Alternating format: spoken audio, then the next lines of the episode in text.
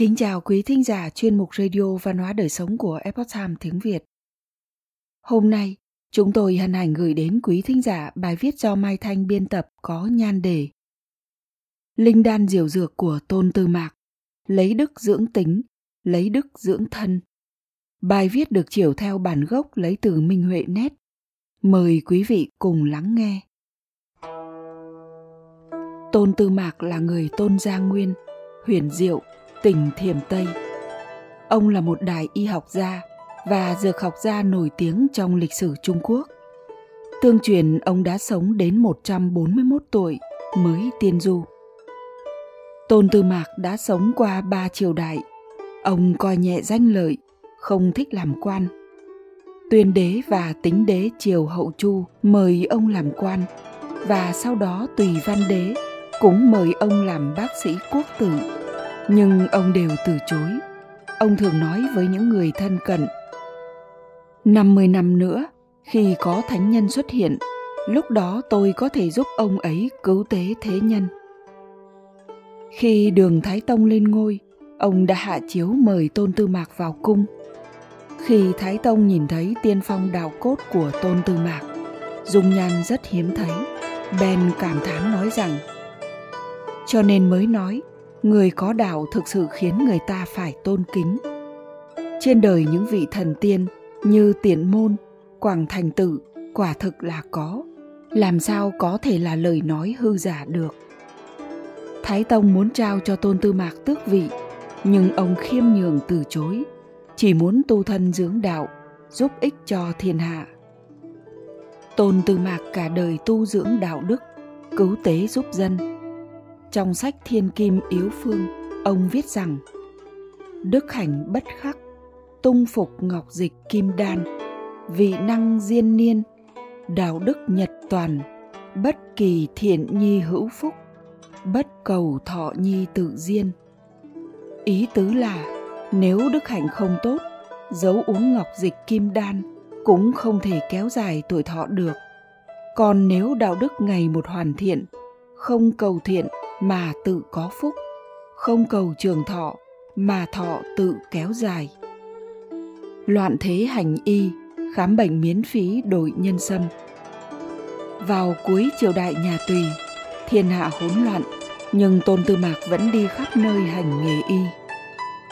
Một ngày nọ, ông đến địa giới của cửu giang, tỉnh giang tây để hành nghề y. Và sự việc không ngờ xảy ra. Ông bị một nhóm đào tặc chiếm một quả núi và xưng vương ở đó nhầm là kẻ thám thính. Tôn Tư Mạc lúc đó đã 70 tuổi, nhưng trông rất trẻ nên đã bị bắt đưa đến Sơn Trại. Có người nói với thủ lĩnh nhóm cướp là Sơn Đại Vương rằng đây là kẻ thám thính. Tôn Tư Mạc nói với Sơn Đại Vương rằng Tôi không phải là kẻ thám thính mà là thầy thuốc. Tôi đã 70 tuổi làm sao có thể làm thám thính được. Các lục lâm hảo hán vô cùng ngạc nhiên. Trông ông chỉ tầm 30-40 tuổi. Lẽ nào ông là thần tiên? Khi sơn đại vương biết ông thực sự là thầy thuốc, liền muốn ông ở lại và chữa bệnh cho tất cả già trẻ ở trên núi. Sơn đại vương vốn không quan tâm đến sức khỏe, nói rằng, ta tráng kiện như thế này, làm sao có thể nhiều bệnh được? Tuy nhiên Tôn Tư Mạc nói, Ngài có phải hay bị đầy hơi tức ngực, tức bụng, đi tiểu nhiều lần, mất ngủ thường xuyên, sáng dậy miệng đắng, nước răng chảy máu. Nghe xong hắn ta vô cùng sửng sốt và hiểu rằng đây không phải là một thầy thuốc bình thường. Một người anh em kết nghĩa với Sơn Đại Vương bị bệnh nặng, nhưng thiếu một vị thuốc trọng yếu là nhân sâm. Trên sơn trại không có, phải xuống núi thu mua – sau khi Tôn Tư Mạc giải thích với Sơn Đại Vương, hắn ra lệnh, cướp, đi cướp nó về. Tôn Tư Mạc vội vàng nói, không thích hợp, chị bệnh cứu người, sao có thể làm việc bất nhân được. Nhưng Sơn Trại không có đủ ngân lượng để mua nhân sâm quý giá. Tôn Tư Mạc nói rằng nếu được phép xuống núi, ông có thể giải quyết êm đẹp. Sơn Đại Vương lo lắng Tôn Tư Mạc đi xuống núi sẽ không quay lại nên đã cho một người đi theo ông trong 6 ngày. Tôn Tư Mạc nói rằng đây là việc trị bệnh cứu người, ông thề sẽ quay trở về sơn trại. Khi đến một hàng thuốc có nhân sâm dưới chân núi, tôn tư mạc đề nghị sẽ ngồi tại cửa hàng khám bệnh trong ba ngày. Thù lao là ba lạng nhân sâm, như vậy là vừa đủ dùng. Chủ tiệm gọi một tiểu nhị đến kiểm tra khả năng chữa bệnh của ông. Tôn tư mạc chuẩn đoán người này bị đầy bụng trướng bụng đã bị ba năm rồi người chủ cửa hàng lấy làm kinh ngạc liền ra điều kiện tôn tư mạc cần ngồi khám 8 ngày, nếu không thì không đổi nhân sâm. Tôn tư mạc nghĩ đến lời hứa 6 ngày nên đưa ra thêm điều kiện. Ông có thể dốc sức làm trong 6 ngày, một ngày làm việc bằng 2 ngày và hứa rằng sau này khi có thời gian, ông sẽ quay trở lại lần nữa. Sau khi ngồi khám bệnh, càng ngày người tới khám càng đông. Ba ngày sau, Số bệnh nhân mà Tôn Tư Mạc tiếp nhận đã vượt quá tổng số người khám của hiệu thuốc từ khi khai trương trong nửa năm. Bệnh nhân lần lượt đến, cửa hàng đóng cửa rất muộn. Tôn Tư Mạc rất mệt nhưng ông vẫn kiên trì khám. Chủ tiệm thu được rất nhiều tiền tới mức phải dùng bao tải để đựng. Sáu ngày sau, cuối cùng ông đã có được ba lạng nhân sâm. Khi trở về Sơn Trại, Sơn Đại Vương biết tình hình đã rất cảm kích và ban thưởng cho Tôn Tư Mạc. Sau khi uống thuốc, tình trạng của người trên sơn trại được cải thiện ngay lập tức. Tôn Tư Mạc tiếp nhận lòng tốt của Sơn Đại Vương, nhưng từ chối phần thưởng, chỉ đưa ra một yêu cầu là được xuống núi. Tên thủ lĩnh cảm động trước ý đức, nhất ngôn cửu đình của Tôn Tư Mạc nên đã vui vẻ đồng ý. Vào những năm cuối triều đại nhà Tùy, hôn quân Dương Quảng cầm quyền, dân chúng lầm than. Trong hoàn cảnh như vậy, tâm của Tôn Tư Mạc vẫn tính như nước, cứu tử phù thương. Trong bất kỳ hoàn cảnh nào, ông đều mang tâm thuần thiện đãi người, không phân biệt bần phú quý tiện. Những ai gặp ông cũng đều cảm động bởi sự thiện lương của ông. Quả thực câu nói, thầy thuốc có lòng nhân mạng người quan trọng nhất được thể hiện rõ ràng vào đúng thời loạn thế khi cổ nhân mô tả thế nào là cảnh giới cao thượng họ đã dùng cụm từ tần thiện tần mỹ tức là muốn đạt đến sự hoàn mỹ bằng tất cả tâm trí và nỗ lực đạt đến mức độ vị tha quên bản thân thì quả là một mỹ đức bất cứ ai cũng ngưỡng mộ dùng đức dưỡng tính dùng đức dưỡng thân Tôn Tư Mạc đã từng hành nghề y ở khu vực Tiêu Tác, Trung Nguyên trong hơn 20 năm. Ông cư trú tại một gia đình trong xóm núi nhỏ. Trước cửa nhà đặt chiếc bàn con. Ông ngồi đó, ghế bệnh nhân đối diện, cố gắng để khoảng cách hai người ngồi càng ngắn càng tốt. Tôn Tư Mạc chỉ thu của bệnh nhân số tiền thuốc ít ỏi, chỉ vừa đủ vốn.